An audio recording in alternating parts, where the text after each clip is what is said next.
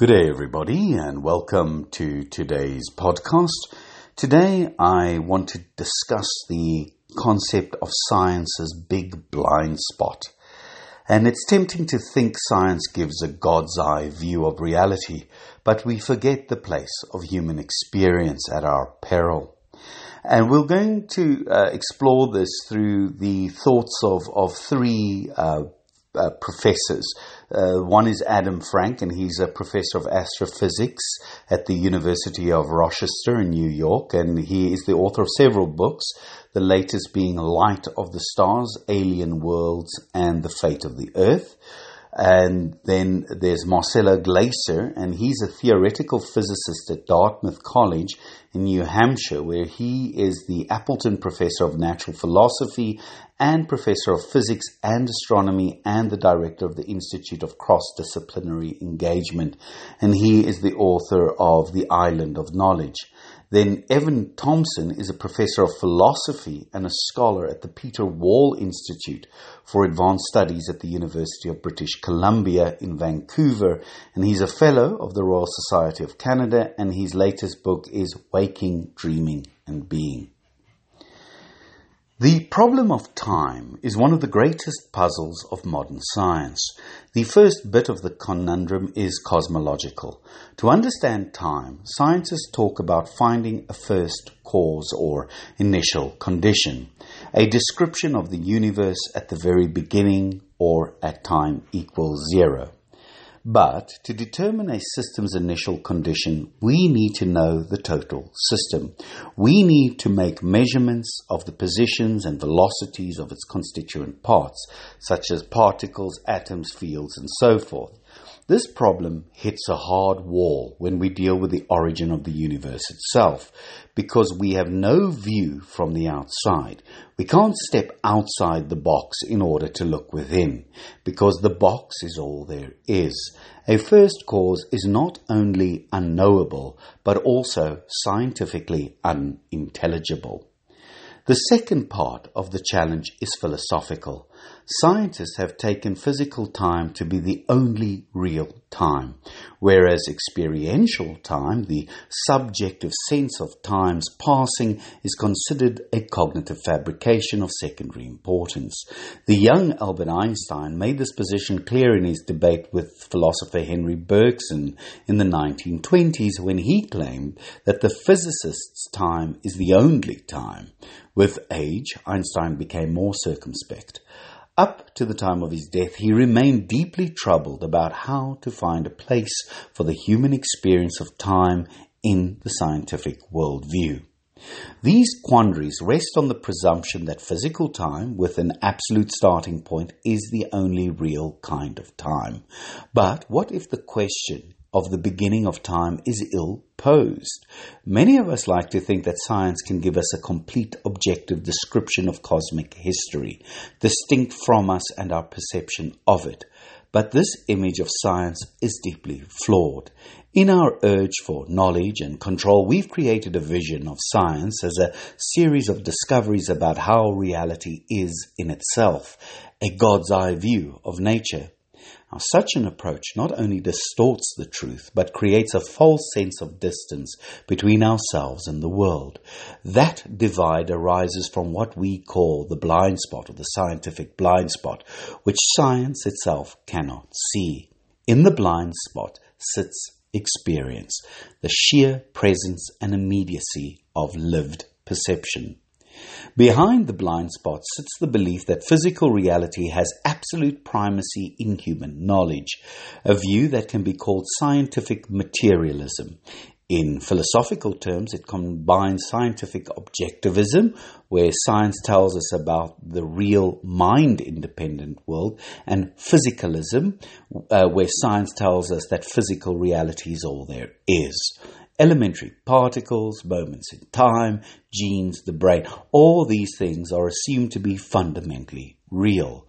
By contrast, experience, awareness, and consciousness are taken to be secondary.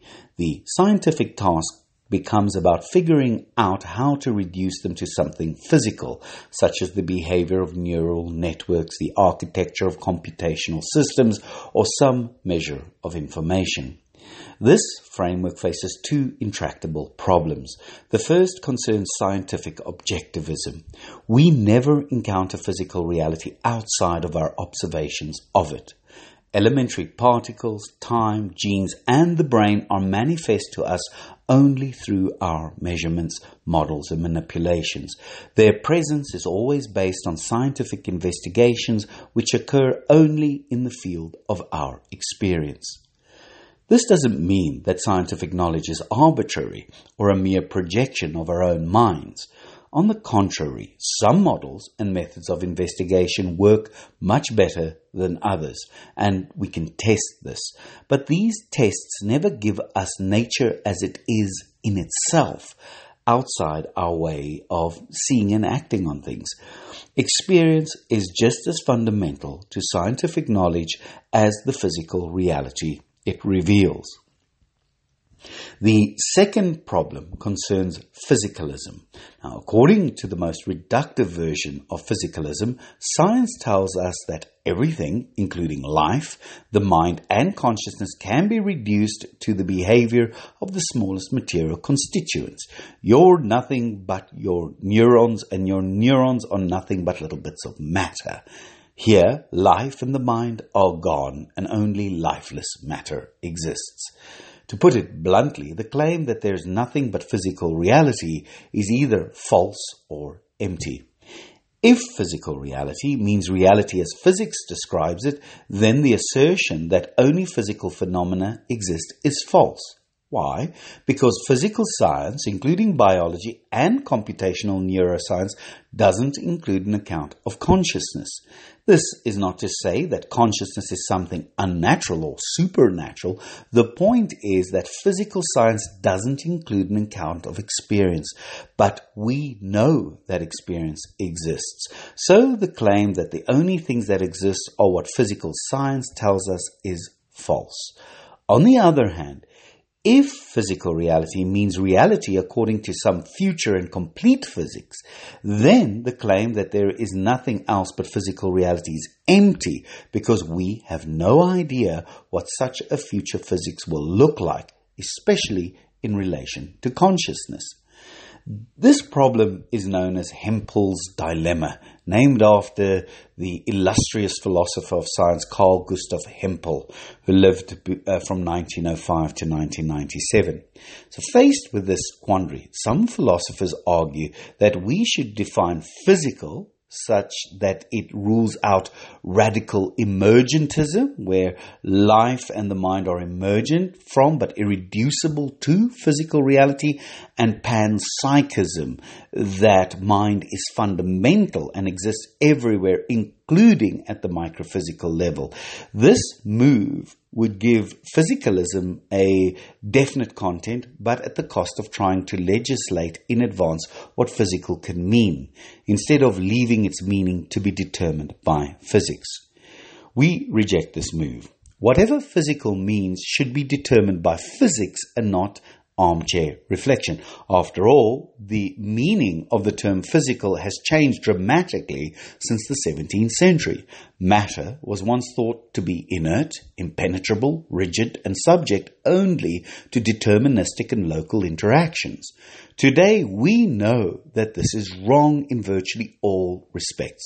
We accept that there are several fundamental forces, particles that have no mass, quantum uh, indeterminacy, and non local relations. We should further expect further dramatic changes in our concept of physical reality in the future. For these reasons, we can't simply legislate what the term physical can mean as a way to get out of Hempel's dilemma. Objectivism and physicalism are philosophical ideas, not scientific ones. Even if some scientists espouse them. They don't logically follow from what science tells us about the physical world or from the scientific method itself. By forgetting that these perspectives are a philosophical bias, not a mere data point, uh, scientific materialists ignore the ways that immediate experience in the world can never be separated. Now, we're not alone in our opinions. Our account of the blind spot is based on the work of two major philosophers and mathematicians, Edmund Husserl and Alfred North Whitehead. Husserl, a German thinker who founded the philosophical movement of phenomenology, argued that lived experience is the source of science. It's absurd in principle to think that science can step outside it. The life world of human experience is the grounding soil of science and the existential and spiritual crisis of modern scientific culture. What we are calling the blind spot comes from forgetting its primacy. Whitehead, who taught at Harvard University from the 1920s, argued that science relies on a faith in the order of nature that can't be justified by logic. That faith rests directly on our immediate experience. Whitehead's so called process philosophy is based on a rejection of the bifurcation of nature, which divides immediate experience into the dichotomies of mind versus body and perception versus reality. Instead, he argues that what we call reality is made up of evolving processes that are equally physical and experiential. Nowhere is the materialistic bias in science more apparent than in quantum physics, the science of atoms and subatomic particles. Atoms, conceived as the building blocks of matter, have been with us since the Greeks. The discoveries over the last hundred years would seem to be a vindication for all those who have argued for an atomist and reductionist conception of nature.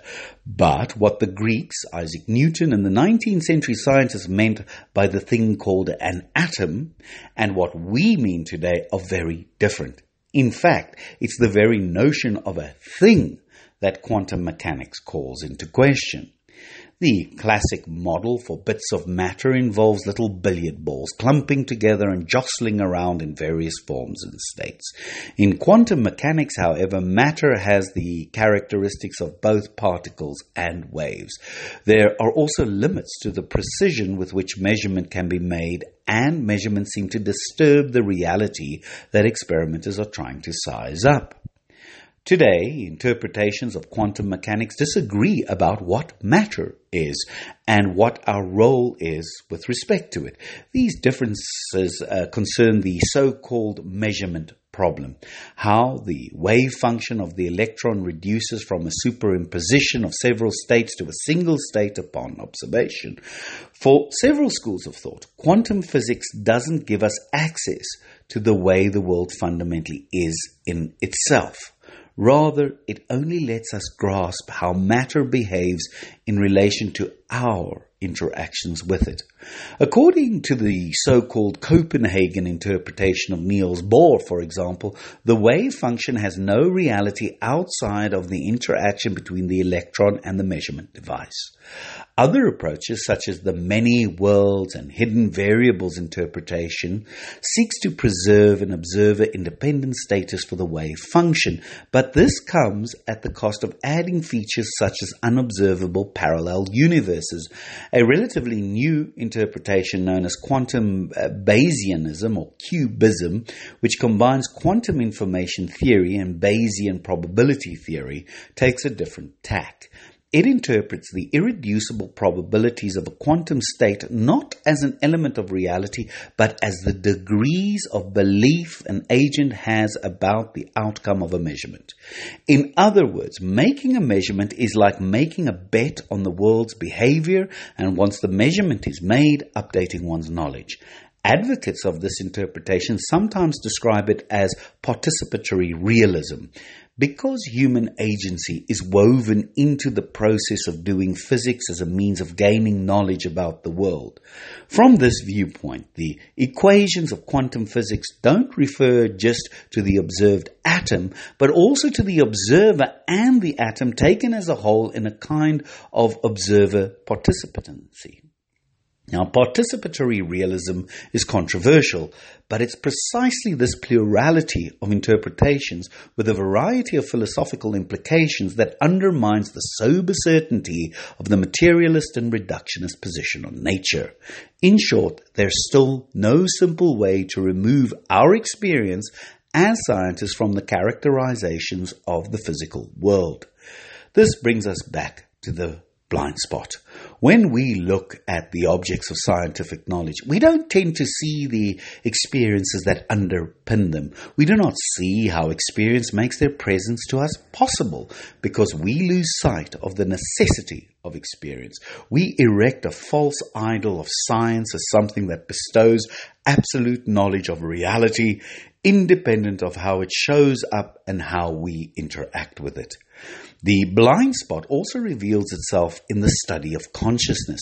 Most scientific and philosophical discussions of consciousness focus on qualia, the qualitative aspects of our experience, such as the perceived red glow of a sunset or the sour taste of a lemon. Neuroscientists have established close correlations between such qualities and certain brain states, and they've been able to manipulate how we experience these qualities by acting directly on the brain. Nevertheless, there is still no scientific explanation of qualia in terms of brain activity or any other physical process for that matter, nor is there any real understanding of what such an account would look like.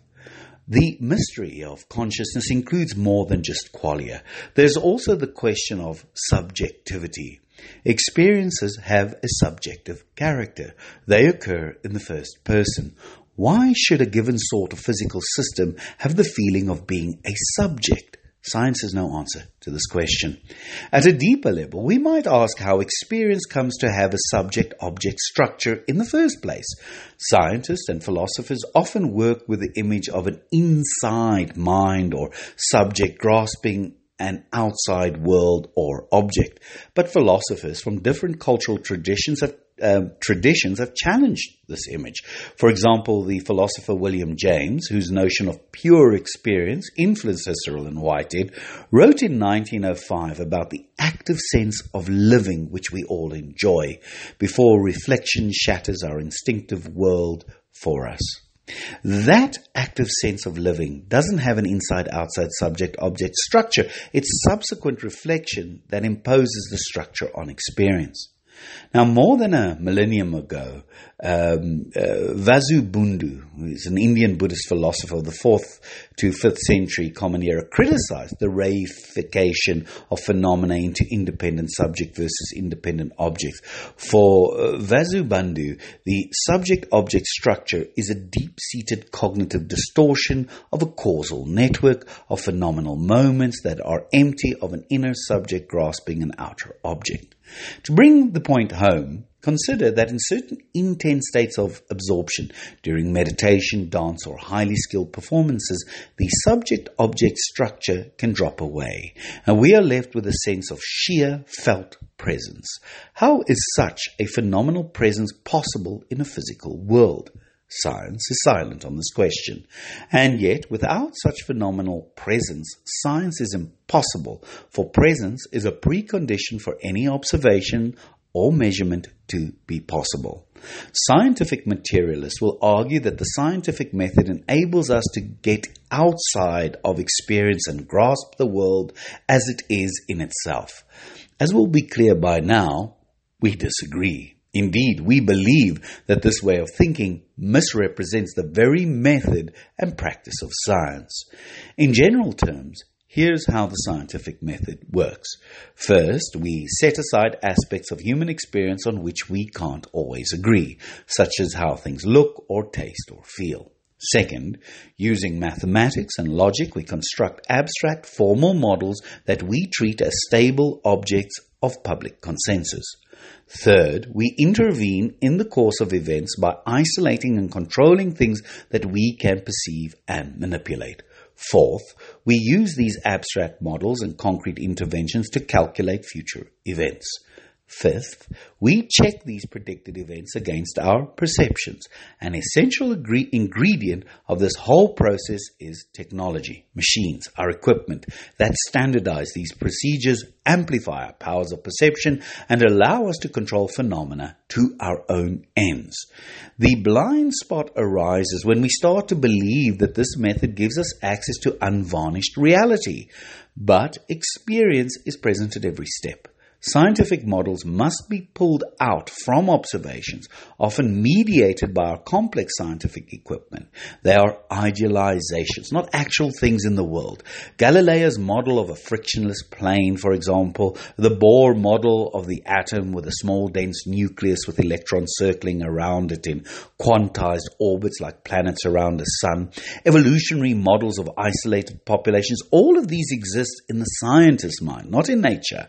They are abstract mental representations, not mind independent entities. Their power comes from the fact that they're useful for helping to make testable predictions. But these two never take us outside experience, for they require specific kinds of perceptions performed by highly trained observers. For these reasons, scientific objectivity can't stand outside experience. In this context, objective simply means something that's true to the observations agreed upon by a community of investigators using certain tools. Science is essentially a highly refined form of human experience based on our capacities to observe, act, and communicate. So, the belief that scientific models correspond to how things truly are doesn't follow from the scientific method. Instead, it comes from an ancient impulse, one often found in monotheistic religions, to know the world as it is in itself, as God does. The con- um, the contention that science reveals a perfectly objective reality is more theological than scientific. Now, recent philosophers of science who target such naive realism argue that science doesn't culminate in a single picture of a theory independent world. Rather, various aspects of the world, from chemical interactions to the growth and development of organisms, brain dynamics, and social interactions, can be more or less successfully described by partial models. These models are always bound to our observations and actions and circumscribed in their application. The fields of complex systems theory and network science add mathematical precision to these claims by focusing on wholes rather than the reduction of parts. Complex systems theory is the study of systems such as the brain, living organisms, or the Earth's global climate, whose behavior is difficult to model. How the system responds depends on its state and context. Such systems exhibit self organization, spontaneous pattern formation, and sensitive dependence on initial conditions which are very small changes to these initial conditions can lead to widely different outcomes. Network science analyzes complex systems by modeling their elements as nodes and the connections between the, these as links. It explains behavior in terms of network topologies, the arrangement of nodes and connections, and global dynamics rather than in terms of local interactions at the micro level. Inspired by these perspectives, we propose an alternative vision that seeks to move beyond the blind spot. Our experience and what we call reality are inextricable. Scientific knowledge is a self correcting narrative made from the world and our experience of it evolving together. Science and its most challenging problems can be reframed once we appreciate this entanglement. Now let's return to the problem we started with the question of time and the existence of a first cause. Now, many religions have addressed the notion of a first cause in their mythic creation narratives. To explain where everything comes from and how it originates, they assume the existence of an absolute power or deity that transcends and confines uh, the confines of space and time. Uh, with few exceptions, God or gods create from without to give rise to what is within. Unlike myth, however, science is constrained by its conceptual framework to function along a causal chain of events. The first cause is a clear rupture of such causation, as Buddhist philosophers pointed out long ago in their arguments against the Hindu theistic position that there must be a first divine cause. How could there be a cause that was not itself an effect of some other cause? The idea of a first cause, like the idea of a perfectly objective reality, is fundamentally theological. These examples suggest that time will always have a human dimension. The best we can aim for is to construct a scientific cosmological account that is consistent with what we can measure and know from the universe or of the universe from the inside. The account can't ever be a final or complete description of cosmic history. Rather, it must be an ongoing self correcting narrative. Time is the backbone of this narrative. Our lived experience of time is necessary uh, to make the narrative meaningful. With this insight, it seems it's the physicist's time that is secondary. It's merely a tool to describe the changes we're able to observe and measure in the natural world. The time of the physicist then depends for its meaning on our lived experience of time. We can now appreciate the deeper significance of our three scientific conundrums the nature of matter, consciousness, and time. They all point back to the blind spot and the need to reframe how we think about science. When we try to understand reality by focusing only on physical things outside of us, we lose sight of the experiences they point back to. The deepest puzzles can't be solved by purely physical terms because they all involve the unavoidable presence of experience in the equation. There's no way to render reality apart from experience because the two are always intertwined. To finally see the blind spot is to wake up from a delusion of absolute knowledge.